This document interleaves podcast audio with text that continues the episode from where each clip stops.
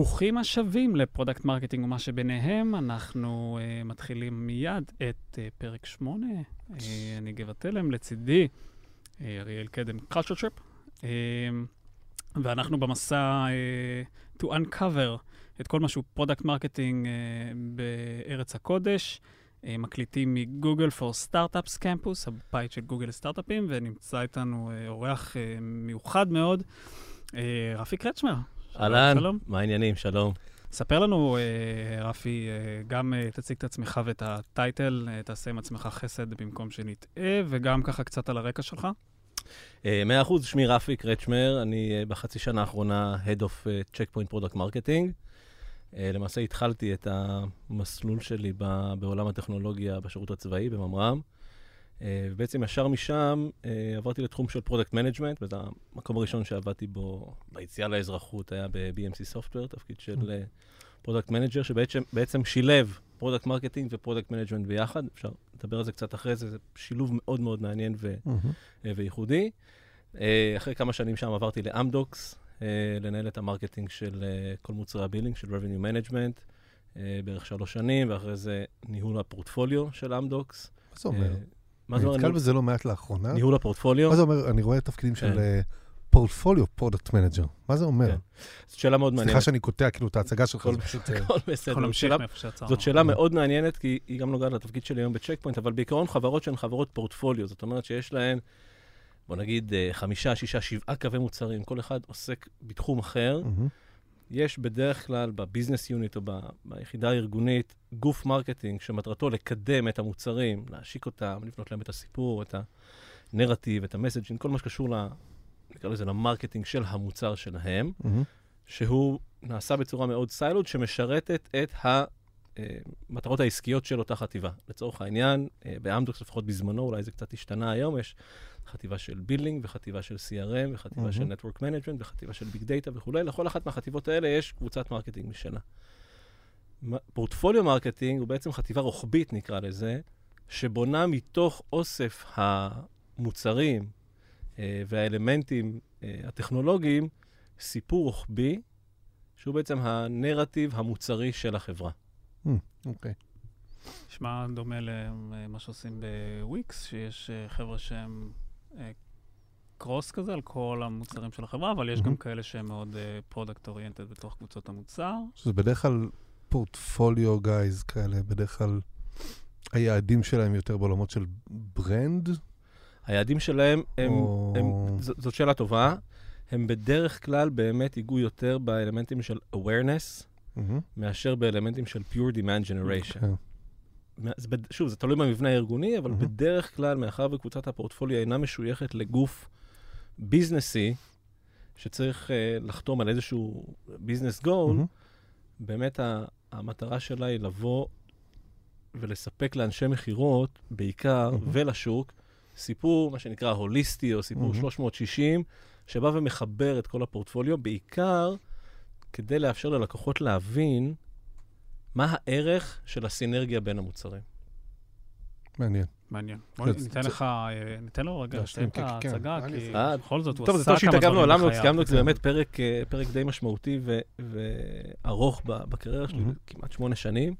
אחרי זה עברתי תקופה קצרה בנייס, גם לתפקיד של portfolio marketing, ואחרי שנה עברתי לפנאיה, לתפקיד של VP marketing, ואחר כך CMO, ארבע שנים. בעצם זה שינוי מאוד מאוד משמעותי עבורי, גם ברמה האישית וגם ברמה המקצועית. למה אני מתכוון? למעשה כל הקריירה שלי עד אז, אה, זה נגיד מ... נגיד מהגעה ל-BMC זה בערך 15 שנה, pure בעולם של corporate. זאת אומרת, corporate גדולים, גם BMC, חברה של 5,000 איש בזמנו, אמדוקס זה 25,000 איש, נייס, היו אז 7,000 איש, ופתאום אתה מגיע לחברה של 200 איש. אה, culture change לגמרי. אה, זאת אומרת, אין מישהו שצריך לפתוח לו ticket כדי לשנות את ה-home page, אתה יכול לעשות את זה לבד. אה, קטע. קטע. אה, מהצד השני... לבד ברבעון הזה. כן, בדיוק. ממש לעשות את זה מחר. מצד שני, הקיצון השני הוא שאתה שואל, מה ה-annual plan, או מה התקציב שלי לרבעון? ולאף אחד אין תשובה, כן? אה, אז זו הייתה חוויה מאוד מאוד מעניינת, גם גם ברמה הזו הארגונית של לעבור מבאמת ספינות ענק כאלה של קורפורט לסירת גומי מהירה ואג'ילית כמו, כמו פנאיה. והדבר השני זה באמת אה, גם שינוי בעולמות ה marketing עצמם, זאת אומרת, אה, מעבר מאוד מאוד חד מבחינתי למיקוד ב-Demand Generation, ב performance. אה, והייתי אומר, הדבר השלישי זה גם איזושהי קפיצת מדרגה אישית ב, במהות התפקיד. כשאתה הופך להיות VP marketing, זה שלך, לטוב ולרע. זאת אומרת, אין להסתכל אחורה על אף אחד ולהגיד, טוב, אז מה, אז מה עושים, או מה מחליטים. ההחלטות הן, ש... זאת אומרת, לא רק שלך, אבל מתבצעות בארגון שלך, ואם, אני אתן לכם דוגמה רק כדי להמחיש את זה, אם למשל בחברות גדולות, אתה הולך לאירוע משמעותי של התעשייה, אם זה MWC או RSA, דברים כאלה, אז בתור product marketing באים ואומרים לך, תשמע, יש פה, בקיר הזה, ב booth, יש מקום לשלושה בולטים של המוצר שלך, אז תגיד לנו מה הם, ואחרי זה אתה פשוט מגיע ועושה את מה שאתה עושה. כשאתה VP marketing לחברה קטנה, אתה דואג לזה כמובן, אבל זה שלל החלטות שאתה צריך לקבל, החל מהאם יהיה לנו חדר ישיבות, ואם יהיה חדר ישיבות, נשקיע ב budget למקרן, והאם ניתן שם גם קולה וגם מיץ תפוזים, או רק מים. אתה ממש נכנס לפרטים של הכל, אני חושב שזה מרתק. וגם בסוף יש כאן איזשהו elevation של ה-accountability שלך, כי אתה בסוף אומר, אני החלטתי, אז לטוב ולרע, זה, זה שלי. זה, זה השינוי מאוד מאוד גדול. ומשם הגעת ל... ומשם, אחרי ארבע שנים, אה, אה, עברתי לצ'ק פוינט, לתפקיד של, אה, של Head of Product Marketing של, אה, של החברה עצמה. מעניין. זה רוחבי גם בצ'ק פוינט? כלומר, זה... תפקיד אה, שהוא... לא, זו שאלה טובה. בצ'ק פוינט, לא, בצ'ק פוינט יש, יש מבנה ארגוני קצת שונה, אבל הפעילות של product marketing היא כוללת בתוכה גם אלמנטים סיילואים, זאת אומרת של קווי מוצר, נקרא לזה, מוצרי Cloud, מוצרי Threat Prevention, uh, Network Security כמובן, ועוד. וגם בתוכה את הסיפור הרוחבי של צ'ק פוינט, את אותו נרטיב מוצרי. אני מבדיל את זה רגע מסיפור ה brand של צ'ק פוינט לנרטיב שיותר מוצרי, שאנחנו קוראים לו האינפיניטי, שהוא בעצם המכלול של, של uh, סך מוצרי ה security שצ'ק פוינט מציע לשוק.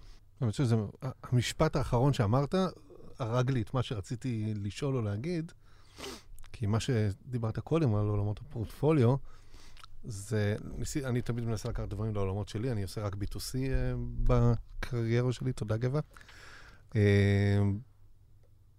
ושם כאילו העולמות של brand marketing, um, כאילו מאוד דומים למה שתיארת, בעצם יצירת הנרטיב, ואיך הנרטיב המותגי הזה בא לידי ביטוי גם במוצר או במוצרים השונים uh, של אז... החברה. מה שאתה אומר עכשיו בעצם, שזה לא brand marketing, זה some kind of בצורה מאוד ישירה, product marketing.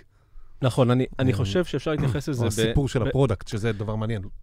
זאת, זאת, אין, אין כאן נכון או לא נכון, אני חושב שזה עניין של, של תפיסה או עניין של גישה. בהרבה מהמקרים שאני נתקלתי בהם, אפשר לבנות איזשהו messaging הייררכי כזה שיכול לענות למה שאמרת עכשיו. זאת אומרת, יש איזשהו סיפור brand של הארגון.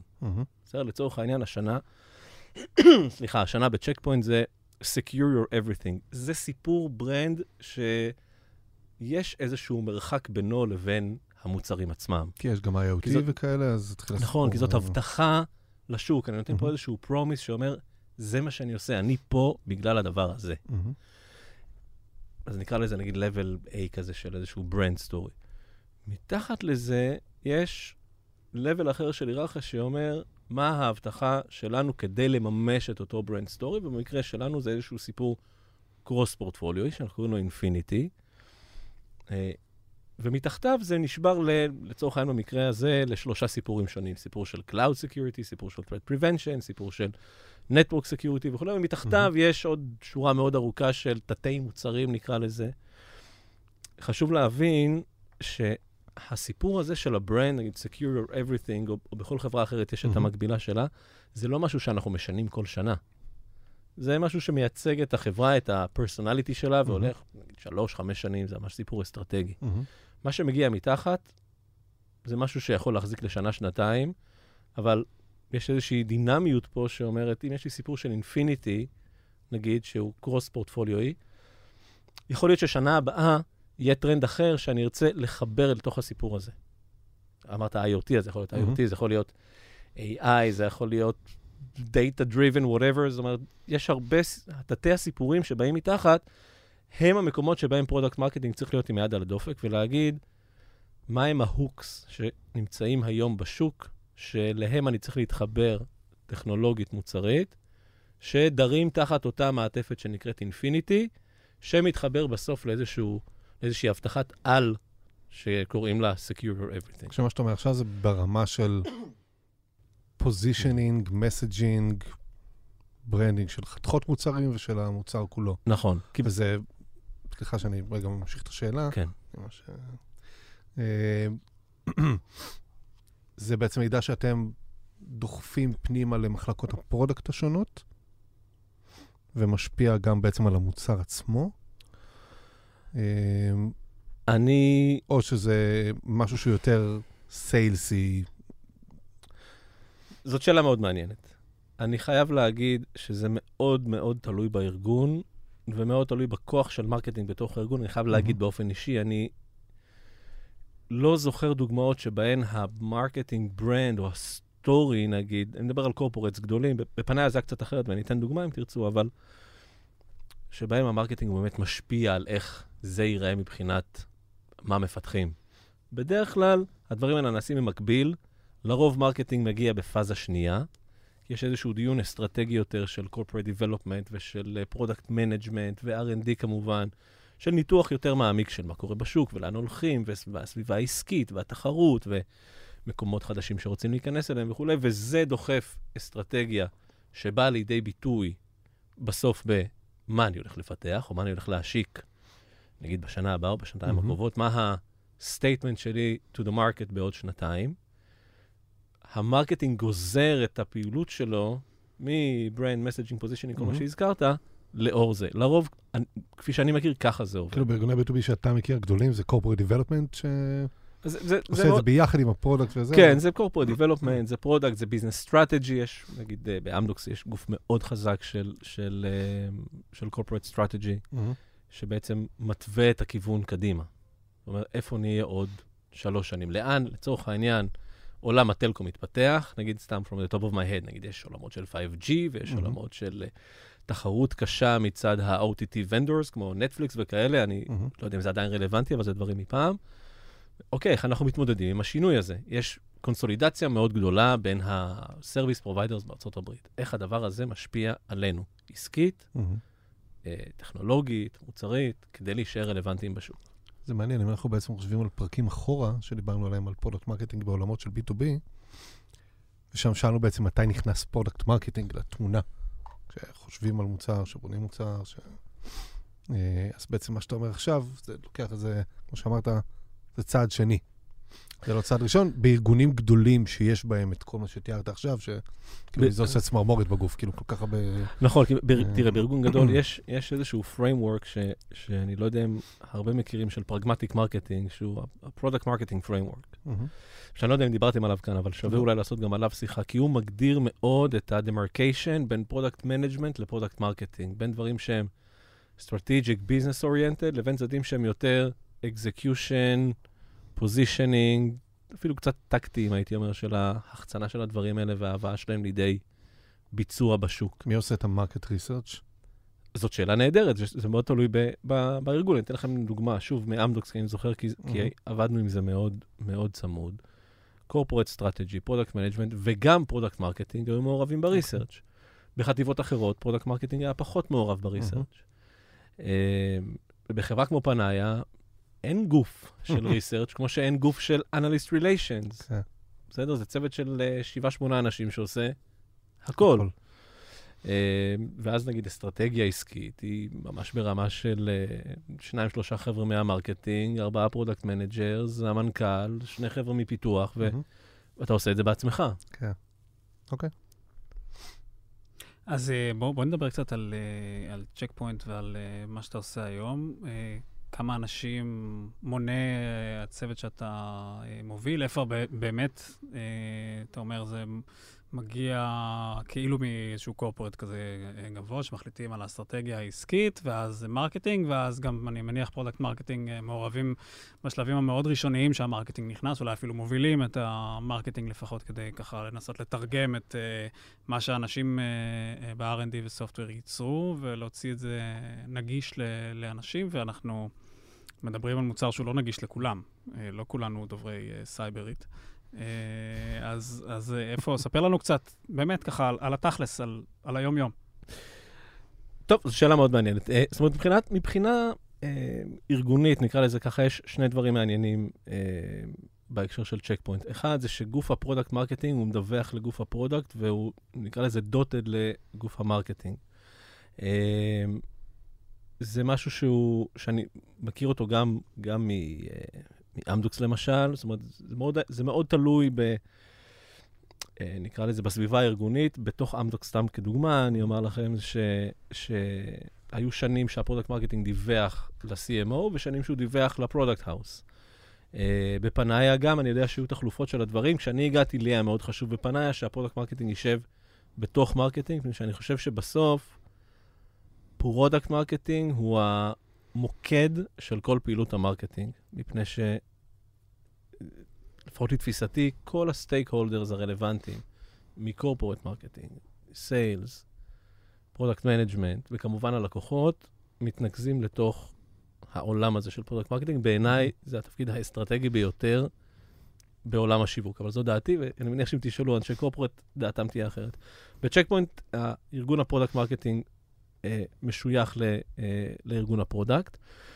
אה, אני מנהל ארבעה צוותים, צוות אחד של technical product marketing, של אנשים יותר טכנולוגיים שבעצם, אני אגיד את זה באמירה קצת אה, כללית, מתרגמים marketing messages ו-stories לממש איך זה עובד, כאילו behind the scenes, under the hood, demos ווידאוים, וממש מתורגת יותר לקהל הטכני.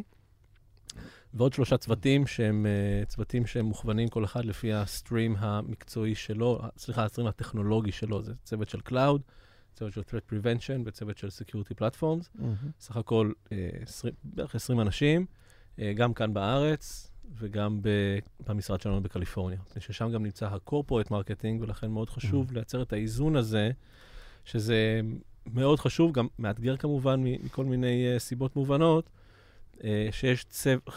חצי מהצוות, נאמר ככה, נמצא בארץ, עם קשר מאוד מאוד הדוק עם קבוצת ה product management וה-R&D, וחצי אחר של הצוות נמצא בקליפורניה, בקשר מאוד צמוד והדוק עם קבוצת ה-corporate marketing, שבעצם דרכה אנחנו עושים execution להרבה מאוד מהדברים שאנחנו צריכים להוציא החוצה. אני חושב שאריאל מאוד מתרגש שסוף סוף מצאנו אה, אה, חברה שבה product marketing מדווח ל product. אתה מתרגש, אה, אריאל? אתה לא זה לא ניכר שאתה לא, לא, מתרגש. לא, האמת, כשהתחלנו את המסע, אז uh, זה באמת היה מרגש אותי.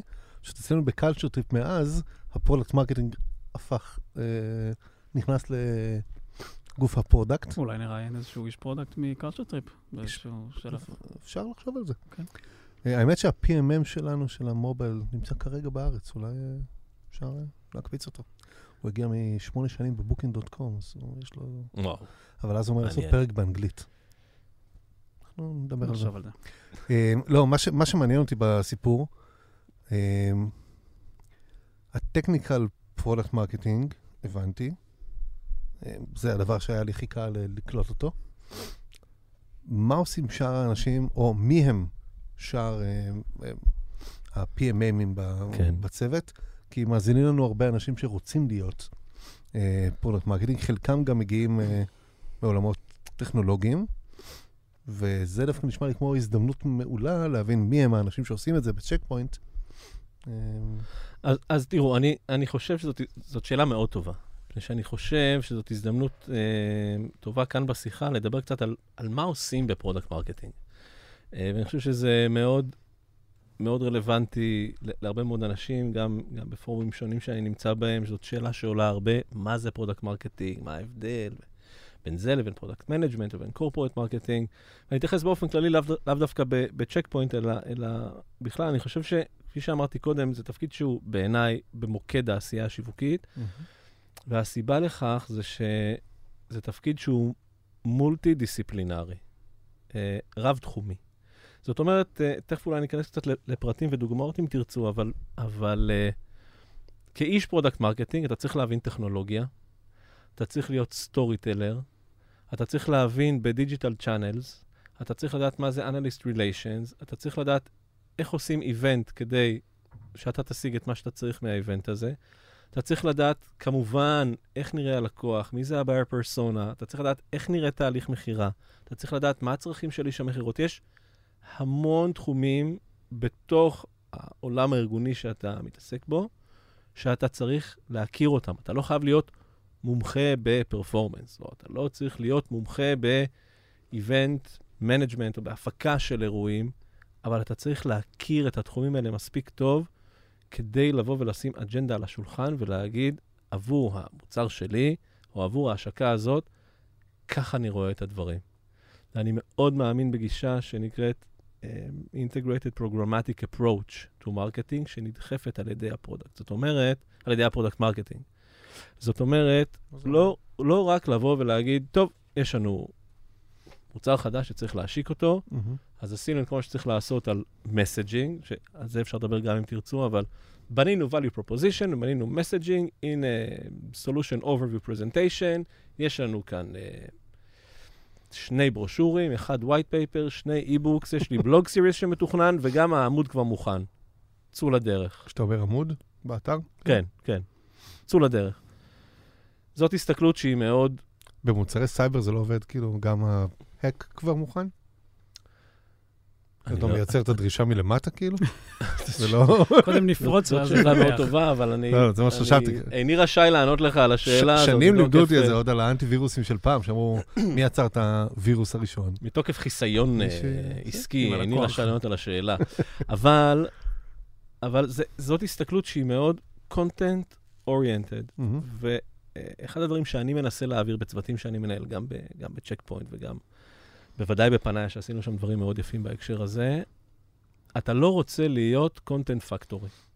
אתה לא רוצה להיות הבן אדם שכל הזמן עושה עוד בלוג ועוד white paper ו... ושולח אותו לאיזשהו repository mm-hmm. ומישהו יעשה איתו משהו. בהסתכלות שלי, product marketing, צריך לבנות תוכנית שהיא באמת תוכנית אינטגרטיבית. זאת אומרת, להבין מה ה-themes שאנחנו רוצים לדבר עליהם, איזה programs יכולים לשרת את ה-theme הזה, ואחר כך, לצורך העניין, אני אתן דוגמה ספציפית, אני צריך לבנות איזשהו anchor content asset, נגיד white paper שמדבר על 20 ההתקפות המשמעותיות בעולם ה mobile, שבעטיין אתה צריך להגן על עצמך. זה white paper אחד. אבל ממנו אני רוצה עכשיו לבנות עוד עשרה אלמנטים של micro-content, אני רוצה שני וידאוים, ואני רוצה לייצר מזה זה נשמע כמו תוכנית מצוירת מדהימה, כאילו, ל Nickelodeon. ולייצר מזה שלושה בלוגים, ואני רוצה לעשות אחר כך וובינר עם איזשהו market influencer. אני רוצה לפנות לאיזשהו בלוגר שיש לו תפוצה של 80 אלף followers בטוויטר, ושהוא יעשה endorsement לדבר הזה, אפילו לכתוב את זה איתו ביחד. כן, זה קורה בעולמות האלה? בטח. כן, כן. בטח.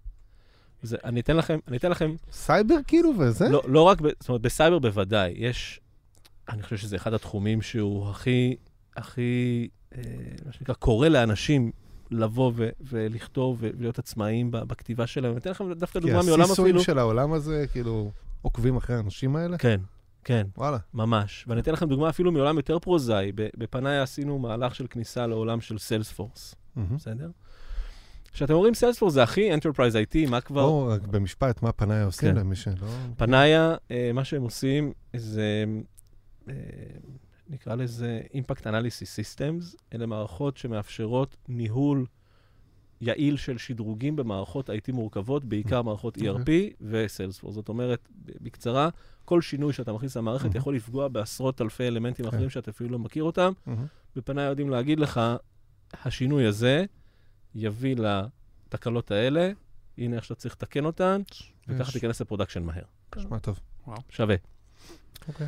אז להכניס את ה-value הנהדר הזה שעכשיו דיברתי עליו לעולמות של Salesforce, למדנו די מהר שב Salesforce יש תחום כזה שנקרא Salesforce MVPs. אלה אנשים שהם אנשי ה Salesforce בארגון, אבל הם הכי כאילו שרוף... אוהדי Salesforce, זה אנשים שהטוויטר שלהם הוא כולו הבובות האלה והסווצ'רים של Salesforce. כן, לפעמים יש להם טייטל כזה של סיילספורס אקספרט את חברה... נכון, זה, זה מאפיין אישיותי של האנשים האלה. ולכן הבנו די מהר שבמקום ללכת ולהוציא בלוגים משלנו, כי אנחנו כזה, the new kid on the block, מה הקשר בין פנאיה לסיילספורס? פנינו, זאת אומרת, זיהינו רשימה של 200 אנשים, שהם הבלוגרים וה-MVPs כאילו הכי ידועים. אה, ופשוט פנינו אליהם באינמייל בלינקדאין, ממש ככה, להגיד, שלום, שמי רפי, אני VP marketing ב Panaya, אנחנו עכשיו כותבים white paper על אה, עשרת הטיפים הטובים ביותר ל-upgrade לגרסת Salesforce כזו וכזו. ואנחנו מאוד נשמח שאתה, בתור מומחה, תיתן לנו את חמשת הטיפים שלך. ופנינו, נגיד, מתוך ה-200, קצת ציננו אותם, פנינו נגיד לאיזה 100, ענו 15. ומה-15 האלה, קצת איכשהו חילקנו את זה, אבל יש, מי שייכנס היום לאתר של uh, פניה יראה שיש white paper שיצא עם שלושה מהם, וובינר uh, שעשינו עם עוד מישהו אחר, ובעצם התפוצה והתהודה של הדבר הזה, א', בתקציב הרבה יותר נמוך, כי אני ב... לצורך העניין, אני לא זוכר בדיוק את הפרטים, אבל נגיד mm-hmm. משהו שהוא ממש, כאילו, לא יותר מ-1,000-1,500 דולר שאתה משלם ל... okay. כן. לאנשים האלה, מגיע לתפוצה של מאות אלפי אנשים. ו, ובשבילם זה באמת ה gurus האלה, זה כמו שאתה מביא את מסי לעשות וובינר על... אימוני מסירות. כן, איך להרים קרנות ב... איך להרים קרנות ב... whatever, כן? ו influencer marketing זו דרך מאוד טובה. עכשיו, אם ה product marketing לא יחשוב על הדבר הזה, אז אף אחד אחר לא יעשה את זה. ואם product marketing לא יגיד שאנחנו צריכים להיות ב event הזה והזה, ב CISO forum הזה ובתערוכה הזאת, ולעשות את הוובינר הזה, אף אחד אחר לא יגיד. ואם ה product marketing לא יגיד שהוא רוצה לעשות content syndication, או לעשות promotion במדיה הזאת... אבל זה לא marketing רגיל. כי בסופו של דבר, אני, אני אענה ו, ואז רפי יגיד אם אני צודק, והוא ניתן לו רגע מנוחה מלדבר. Uh, כי בסופו של דבר, מי שיודע איפה, או מי ה user, ומה מעניין אותו, ואיפה הוא מסתובב, ומה הוא קורא, ומי משפיע עליו, mm-hmm. זה מי שב product marketing, כי זה התפקיד, הם חוקרים, הם בונים פרסונות, כמו שאנחנו uh, mm-hmm. יודעים מפרקים קודמים. והם חיים את הבן אדם, הם יודעים מה, איזה בעיות המוצר שהם עובדים עליו פותר לו, הם יודעים מה יעניין אותו, מה ימשוך אותו פנימה, ומה שרפי תיאר עכשיו זה... זה אני ראיתי את זה במייקרוסופט uh, קצת לפני שעזבתי, היה את... Uh, הבאנו לארץ את uh, כנס BlueHat, אני אומר, הבאנו, זה לא אני כן, כן. הבאתי, אבל מייקרוסופט R&D, והביאו דוברים כאילו מהשורה הראשונה את בריין קרבס, שמי שבסייבר מכיר אותו, לי זה לא אמר כלום. כי אני גם לא הייתי ב title כזה של product marketing, אז הכל היה לי חדש פתאום, כי זה סייבר, ולפני זה לא עשינו הרבה סייבר.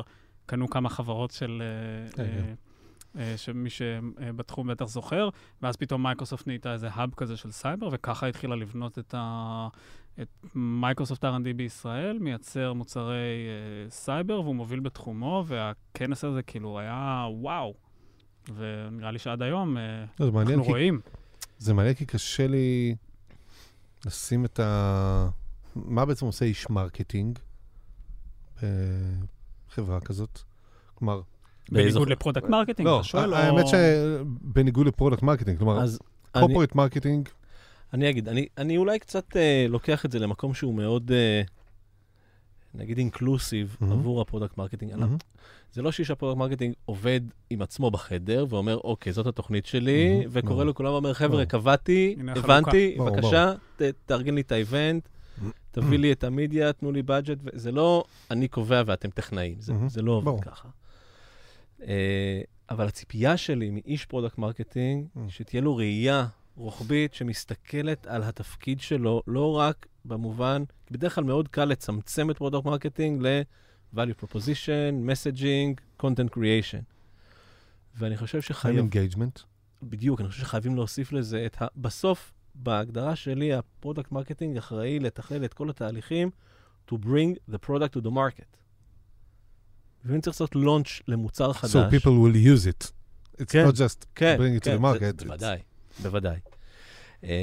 כי שם היו marketing על לפני... Uh, uh, כלומר, מבחינתי product marketing הוא הצעד הנוסף, עם acquisition marketing הוא עד לפני איקס שנים היה, אני מביא את האנשים עד הדלת, ואז ה product יעשה את שלו. ב-B2C, כן. ב-B2C ובעולמות של B2B, זה, אתה יודע, sales. נכון. אז אני מביא lead, mm-hmm. הנה ה lead, הוא מילא טופס, תעשה עכשיו מה שאתה צריך. כן. זה, אז, אז זאת, זאת, זאת הסתכלות בעיניי מאוד צרה של תפקיד ה marketing. זה... טוב, זה פותח פה נושא מאוד מאוד רחב של בכלל איך marketing נתפס בתוך הארגון, אבל אני חושב ש... ש... בכוונה הקצנתי את ה... אבל אני חושב שהדברים האלה שאתה הזה. אומר, של uh, הבאתי לכם את ה lead, עכשיו תעשו איתו משהו. לא, אמרתי שזה מה שהיה, כן. אז אני רוצה לראות איך הדבר הזה או, מתפתח. אז, אז אני חושב שזה מתפתח במובן זה שקודם כל, marketing, וזה ראיתי בוודאי בפנאיה, צריך לקחת אחריות הרבה יותר עמוקה אל תוך ה funnel. לא רק הבאתי לך lead, או הבאתי לך qualified lead. זה הכל mm-hmm. יוריסטיקות שאנחנו uh, כמובן מנסים uh, לעשות אותן כמה שיותר מדעיות, לפי scoring mechanisms mm-hmm. וכל מיני דברים כאלה ואחרים, uh, ולהבין מה ה engagement הנכון, ולעשות אופטימיזציות לערוצים השונים וכולי וכולי. בסוף אבל הבאתי בן אדם שאני לא בדיוק יודע להגיד עליו מזה שהוא הקליק כמה פעמים. שזה הוא, כמו שאמר לי פעם uh, מישהו שאני... אה, מאוד מעריך, כפיר פרבדו, אמר, הבן אדם לא קם בבוקר ואומר, אוקיי, אני עכשיו בשלב ה evaluation, אז אני אלך להוריד ROI tool. זה לא עובד ככה. אבל, אחד, אני חושב שאנחנו צריכים לקחת עוד צעד קדימה לתוך הפאנל ולקחת אחריות גם על הפגישות עצמן, כדי לוודא שהקווליטי באמת של מה שאנחנו מביאים הוא נכון, זה אחד. שתיים, ואני חושב שזה דבר אה, לא פחות משמעותי, ביציאה מהפאנל, מה שנקרא, יש אופורטיוניטי. אוקיי? ברגע שיש אופורטיוניטי, אנחנו לא זונחים את איש המכירות ואומרים לו, סע לדרכך, בהצלחה. אלא גם שם יש מהלך מאוד מאוד חזק של marketing, שהוא מגובה בוודאי ב product marketing. Mm-hmm. זה, או שזה, לפעמים קוראים לזה Sales Enablement, לפעמים זה ABM, זה מאוד תלוי בה. בטקטיקות שבהן משתמשים, אבל אני רוצה ללוות את איש המכירות אל תוך תהליך המכירה. עכשיו, כאן שוב נכנס עולם של corporate marketing. אני יכול להגיד, בוא נעשה hospitality event, והנה הכנתי לך mm-hmm. ROI tool, והנה הכנתי לך איזשהו וידאו שבדיוק מדגים מה הדרך הנכונה להציע ללקוח לעשות דמו. זאת אומרת, הליווי של marketing הוא top-top of the funnel, בתוך ה funnel עצמו, nurturing וכולי. Mm-hmm. הייתי אומר, אחרי שהלידים יוצאים מה funnel, גם לקחת אחריות על נושא ה quality, ממש quality של מה שיוצא, לא על היוריסטיקות של funnel uh, management, אלא ממש מישהו צריך לדבר עם הבן אדם, ואחר כך ללוות את איש המכירות בתוך תהליך המכירה. זאת אומרת, הסתכלות שהיא ממש בעיניי end-to-end. זה אומר שאתה מביא קוסמים, כאילו, שיעבדו איתך. אה, אני באמת חושב, את עלית פה על נקודה מאוד מעניינת. אה, זאת אומרת, כל מה שאני אומר הוא מאוד יפה בתיאוריה, לא תמיד, לא תמיד קל ליישם את זה. אני כן חושב, אבל שאולי בגלל זה, זה אחד התפקידים שמאוד קשה לגייס אליהם. ומכמה סיבות. אחד, כשאני למשל מגייס ל product marketing, ראשית, יש איזושהי אה, הכללה רחבה מדי של המקצוע. זאת אומרת, כל מי שעשה פעם משהו שכתוב עליו marketing, אמר, אני מתאים, אני, אני marketing. Uh, ואז מהר מאוד אל תוך, אל תוך התהליך, ב, ב, אתה שואל את השאלות הנכונות, ואתה מבין שהבן אדם, הוא אולי איש marketing, אבל הוא עשה, נגיד, המון performance, או שהוא עשה דברים שקשורים יותר ל event management וכולי. Mm-hmm. Uh, ולכן אני באמת חושב ש product marketing הוא, הוא באמת מקצוע מולטי-דיסציפלינרי. אני מחפש אנשים שיודעים לתרגם טכנולוגיה ל business value, שיודעים לספר סיפור, שיודעים לקחת את הסיפור הזה ולספר אותו למדיה בצורה הנכונה, mm-hmm. לדבר עליו עם אנליסטים, ששם זה, בעיקר גם שם וגם מול המדיה זה לדעת יותר מה לא אנליסטים? לא להגיד מאשר מה כן להגיד עם industry analyst, זאת אומרת גארטנר, mm. IDC וכולי. לנו שיחה מעניינת על זה בשבוע שעבר. זה לדעת איך, כמו שאמרתי קודם, לדעת איך נראה funnel, מה אני צריך לעשות. אני צריך לדעת לקרוא דוחות ומדידות, אני לא חייב להיות, כמו שאמרתי, איזשהו גורו של performance marketing. אני לא מגייס אנשים... אתה צריך להבין sales? אתה צריך להבין תהליכי מכירות, בוודאי. אתה צריך להבין, וזה אולי הדבר שהוא מאוד חשוב, שבהרבה מקרים product marketing קצת אה, לא, לא עושה מספיק בעיניי, אה, זה מה שנקרא Outside In Approach. מאוד מאוד קל ב product marketing לעשות מה שאנחנו קוראים לו inside out. יש לי the best solution, the best ever invented, the most, the most reliable, מלא סופרלטיבים, ואנחנו ממש עפים על עצמנו, ואז אתה יוצא החוצה לשוק ואתה רואה שמסביבך, א', כולם אמרו אותו דבר. נשאלת פה שאלה של how I raise above the noise. Mm-hmm. והדבר השני, זאת אומרת, הדבר המשלים לזה זה לאמץ גישה של outside in. שאומרת, בואו קודם כל נבין מי הלקוח, מה הוא רוצה, מה מטריד אותו, מה יושב עליו, גם ברמה האישית כמובן, כדי שה engagement יהיה קצת יותר emotional, mm-hmm. אבל גם ברמה המקצועית. מה הוא באמת מחפש? מה הדברים שיושבים אצלו ברשימה, חמשת הדברים שהוא אומר, אני צריך לדעת לעשות. ומאיפה אתה מקבל את המידע אז את הדברים, הזה? את הדברים האלה אפשר. לקבל מכמה, מכמה ערוצים. אחד, אה, זה פשוט לקרוא דוחות של אנליסטים. אה, זה תחום, אגב, חדש לי לגמרי, נחשפתי אליו פעם ראשונה שבוע שעבר. התחום של אה, חיבור בין אנשי product ואנשי product marketing לעולם של האנליסטים, זה פשוט מרתק בעיניי. כאילו, לא ידעתי שיש דבר כזה בכלל. אז יש. זה... יש, ואני חושב, ואני חושב שבחלק מהחברות אה, ממעיטים בערך ובהשפעה של זה. אה, אם אני יכול לציין כאן רק את, ה, את ההיבט הזה, שוב, בגישת inside out, הרבה חברות, ובצדק, אומרות, בוא, אני הולך עכשיו להשקיע בגרטנר, כי אני רוצה ב Magic Quadrant להיות ב leader ולזוז עוד שני מילימטר אה, למעלה וימינה. שזה מאוד מאוד חשוב, באמת, כי זה, כי הרבה מאוד לקוחות, כשאתה מדבר איתם, אומרים לך, תראה, כשאני צריך להוציא RFP, לא משנה, כרגע אני מתעלם מטכנולוגיה. כשאני צריך להוציא RFP לקטגוריה מסוימת, אין לי זמן. אז אני קורא Magic Quadrant של גרטנר, אני מסתכל רגע איזה ארבעה, חמישה ב leaders, אני לוקח עוד אחד שהוא כזה innovator, כי אולי אה, נעשה שם איזה משהו מגניב, ואז אני מעביר את זה לאנשים שלי, ואני אומר, תבדקו את החמישה האלה. זאת ההסתכלות המאוד straightforward, נגיד, של, של חברות mm-hmm. על ה Magic Quadrant. אתה רוצה להיות כמה שיותר למעלה, מפני שהלקוח בסוף בא ואומר, אין לי זמן, אני לוקח מה שגרטנר אמר. מישהו שהוא נתפס אה, כאובייקטיבי. מה שלפעמים לא שמים לב אליו, זה שלגרטנר יש subscribers שהם הלקוחות עצמם. זאת אומרת, גם אותו CIO של חברה, או CISO של חברה, או Head of משהו שהוא רלוונטי לעולם הטכנולוגי שלך, הוא פונה לגרטנר ואומר, תשמע, אני נכנס עכשיו לפרויקט של Digital Transformation. אני רוצה להחליף את uh, ה-ERP שלי מ-SAP למשהו אחר. עם מי כדאי לי לעבוד? וגרטנר עונה לו.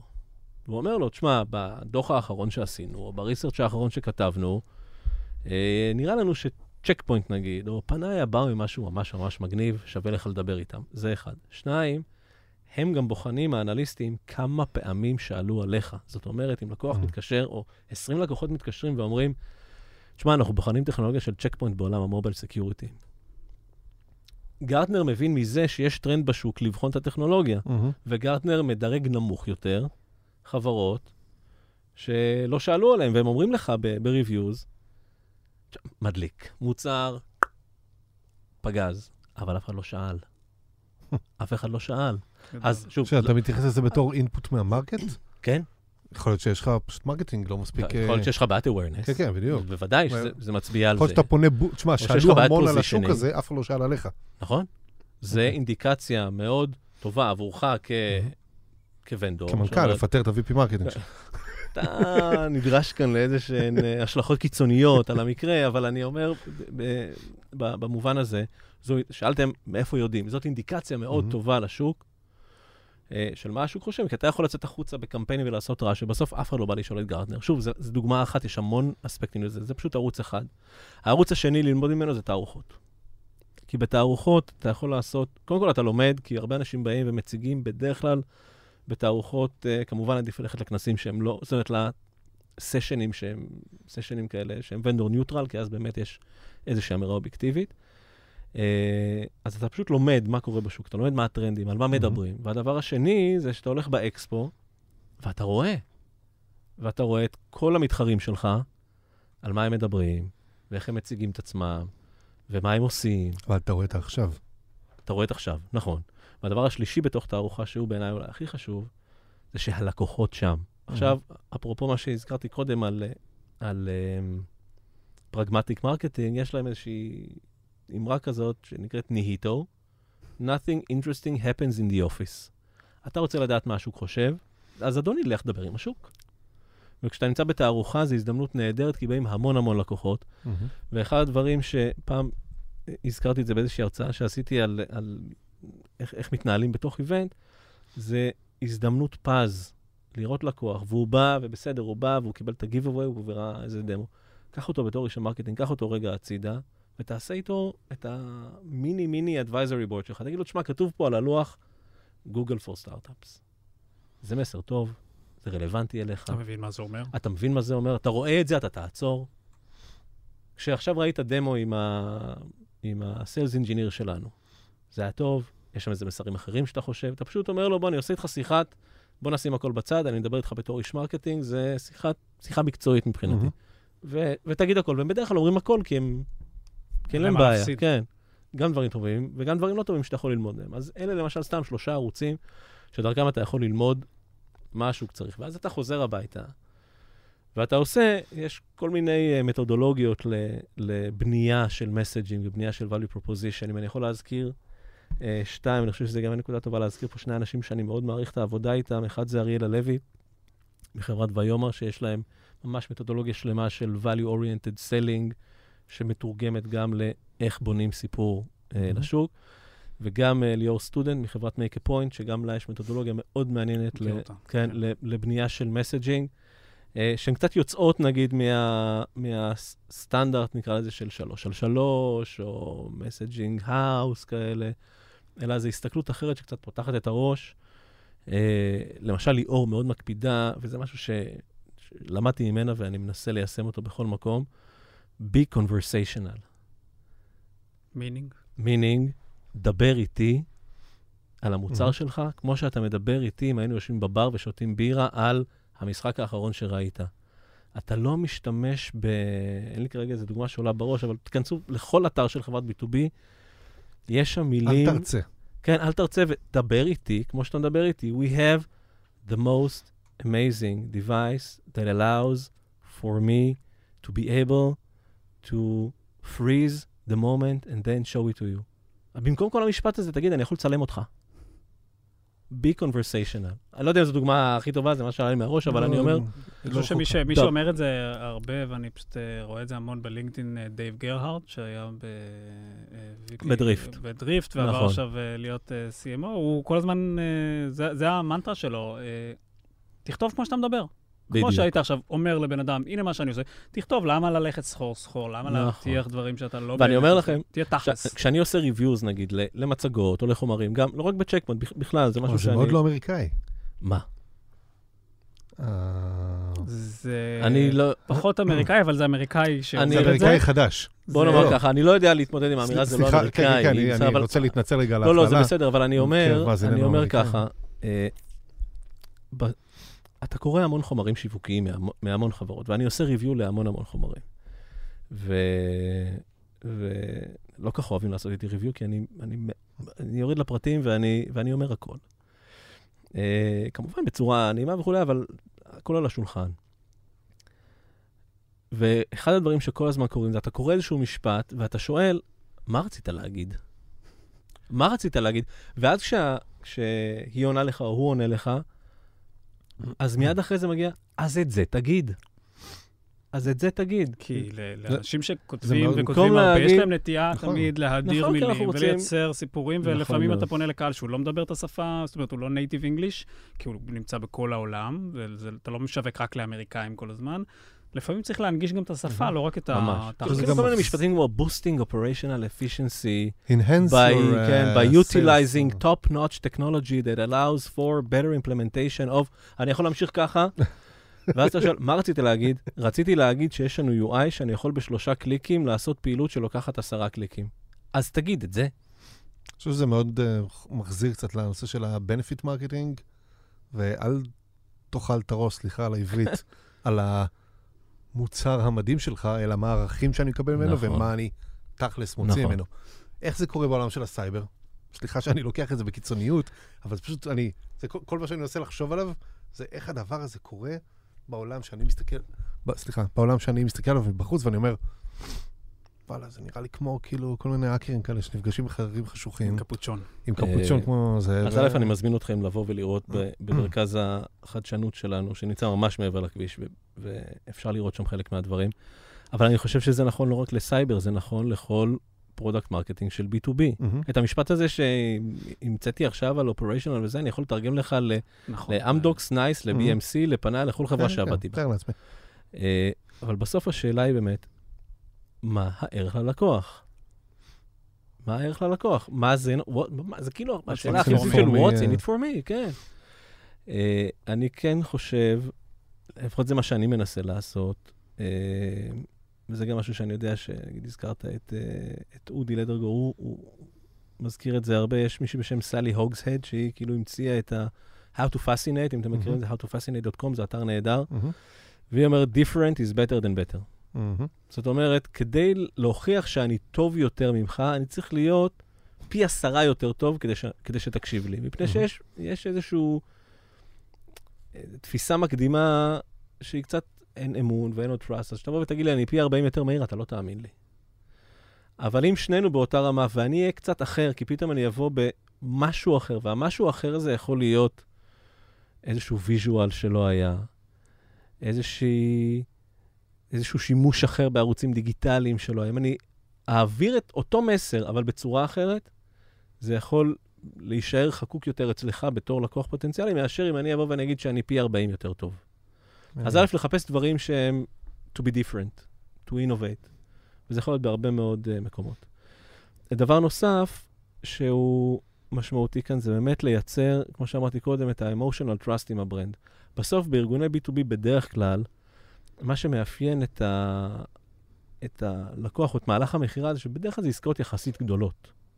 בסדר? הצ'ק שצריך לחתום על הלקוח הוא צ'ק גדול. והדבר הזה מחייב איזשהו emotional trust ביני לבין, ביני לבין הלקוח. ואת הדבר הזה, marketing מאוד מאוד יכול לעזור לייצר, דרך, כמו שאמרנו, המסר, שהמסר למשל לא יהיה רק אני מוצר יותר טוב, אלא אני עוזר לך. אתן לכם דוגמה, סליחה, ששמעתי אני חושב שבתערוכה הראשונה שהייתי בה כש, כשהגעתי לצ'ק פוינט, שאני חייב להגיד שזה משהו מאוד יפה שהם עשו, אני חושב ששבועיים אחרי שהגעתי, נסעתי לתערוכה של גרטנר על, על איזשהו גרטנר Security Symposium אה, בארצות הברית, אה, ממש רק כדי ללמוד.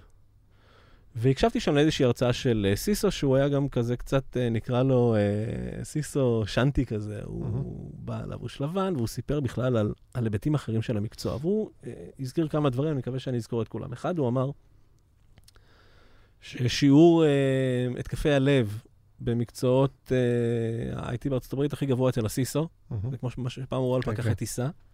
שתיים, שזה מקצוע כפוי טובה, מפני שכשהכול בסדר, אז אף אחד לא אומר לך, בואנה, היום לא פרצו. אבל כשמשהו, כשמשהו משתבש, מיד באים אליך. אה, ובגלל זה הטניור של סיסוס הוא, ככה הוא אמר, הוא בין, בין 18 ל-24 חודשים. זאת אומרת, תוך שנה וחצי, שנתיים הם עוברים הלאה. עכשיו, אני לא יודע לאמת את הדברים, אבל, אבל אני זוכר שזה מה שהוא אמר. עכשיו... כי מפחדים שיפרצו, אז הם מהר עוברים לחברה שלא יפרצו. יש איזושהי תעוקה סביב התפקיד הזה. ואז אתה אומר, רגע, אם אלה דברים שאמר סיסו על הבמה, אולי המסר שלי יכוון לזה. אולי אני אדבר רגע, נגיד, על peace of mind, או שאני אדבר על משהו שסתם, אני עכשיו חושב על זה, בכלל כיוונים של מיינדפולנס כאלה. בסדר? שהתפקיד שלי זה לגרום לך, מה שנקרא, להיות, להיות רגוע, כן. לא יפרצו משהו, לך היום. כן, משהו כזה. שוב, אני לא יודע, לא- ה-NPS score שלך זה מהאנשים של הסיסטם. זה, זה בוודאי, בוא נאמר ככה, זה, מה שדיברנו עכשיו זו דוגמה שהיא בוודאי אינה מגובשת, אבל ברור לכם שזה שונה מ... אה, שמונה פעמים יותר מהיר. Mm-hmm. אה, 47, הכי טוב בשוק. 47% reduction, best ever, ש, שאת זה הוא שומע מכולם. ופתאום בא משהו אחר, זאת אומרת, hey, רגע, לפחות אני אעצור ואני אקשיב. אני קצת מופתע, כאילו, ממה שקרה פה בשעה האחרונה. אני שמח כן, שרפי בא. תודה, רפי. תודה לכם, אה, העונג שלי. לא, לא, זה נתן לי איזושהי ראייה אה, מרעננת, אני חייב לומר. אני חושב שהקפיצה הזאת שלך לפניה לארבע שנים, אמרת? כן. היא... כאילו... אני יכול להגיד לך, אני רואה שאתה קצת... קצת מתקשה בהגדרה. אני אגיד לך משהו על זה. אני, אה, אני חושב שזה, מבחינתי היה, כמו שאמרתי בהתחלה, אה, שינוי שהוא רב-מימדי. זאת אומרת, א', זה באמת העניין של, העניין ה cultural, mm-hmm. ואני חושב ש... אה, אני, אני אגיד את זה גם, אני לא יודע מי, מי בין קהל המאזינים, אבל בהרבה מאוד מקרים, כשהחלטתי שאני עוזב את, את נייס, אמרו, אין לך mentality של חברה קטנה. ואני חייב להגיד, אם יש מגייסים או מגייסות בתוך המאזינים שלכם, אני חושב שזאת, אה, שזה פספוס וזו שגיאה, אני חושב שאנשים שמגיעים מ corporate, מביאים איתם value יוצא דופן בהבניה של תהליכים, בניהול של צוותים, בעבודה עם ממשקים, בניהול מטריציוני, בעבודה ב scale גבוה, בעבודה ב sense of urgency מאוד גדול, על אף שחושבים ש... שלא, כי רק mm-hmm. בסטארט-אפ עובדים עד 12 בלילה, אני חייב לספר לכם שבכל חברה עובדים הרבה שעות, ואני חושב שיש הרבה מאוד value אה, לקחת אנשים מעולמות הקורפורט ולתת להם את ההזדמנות בחברה קטנה. אני חייב להגיד לכם שאני ממש מודה לדורון גרסטל, שהיה אז המנכ"ל של פנאיה, שנתן לי את ההזדמנות הזו, כי... כי זה, זה לא טריוויאלי לקחת מישהו מעולם קורפורט ולהעביר אותו נכון. רגע לסביבה של 200 איש. אז אני חושב ששווה לתת את ההזדמנות הזו. הסטארט-אפ מנטליטי, אתם יודעים, לפעמים זה גם יותר איזה קטע של אה, גאוות יחידה, של פיצה ב-12 בלילה, אבל בסוף יש הרבה value לאנשים שמביאים קורפורט, שמבינים קורפורט לבוא לשם, זה אחד. Mm-hmm. הדבר ההופכי של זה הוא באמת, אם דיברתי קודם על annual plans, שאני שאלתי אם יש בפניי annual plans, הבנתי די מהר שאין בזה טעם. מפני שאנחנו כל חודש משנים דברים. כי פתאום המוצר מוציא איזושהי גרסה, וגרסאות יוצאות פעם בחודש, ואנחנו מדלברים לשוק שינויים באופן מאוד מאוד מהיר, והדברים קורים בקצב הרבה יותר מהיר. אז אני יכול שתהיה לי איזושהי ראייה גנרית, כי אני אומר, אם האירוע הוא בספטמבר, אז אני יודע שהוא שם, בסדר. Mm-hmm. אבל מעבר לזה, אני עושה דיטל פלן לרבעון אחד, וזהו, מבחינתי זה היה שינוי תפיסתי. עוד דיברתי גם על, על uh, העובדה שהכל אצלך. אם למשל בקורפורט גדול יש צוות של Analyst Relations, נגיד, אז אתה פונה לבן אדם שאחראי על זה, ואומר לו, תשמע, יש לנו גרסה חדשה, אני צריך לדבר עם גרטנר על, ותוך שבוע זה אצלך ב calendar.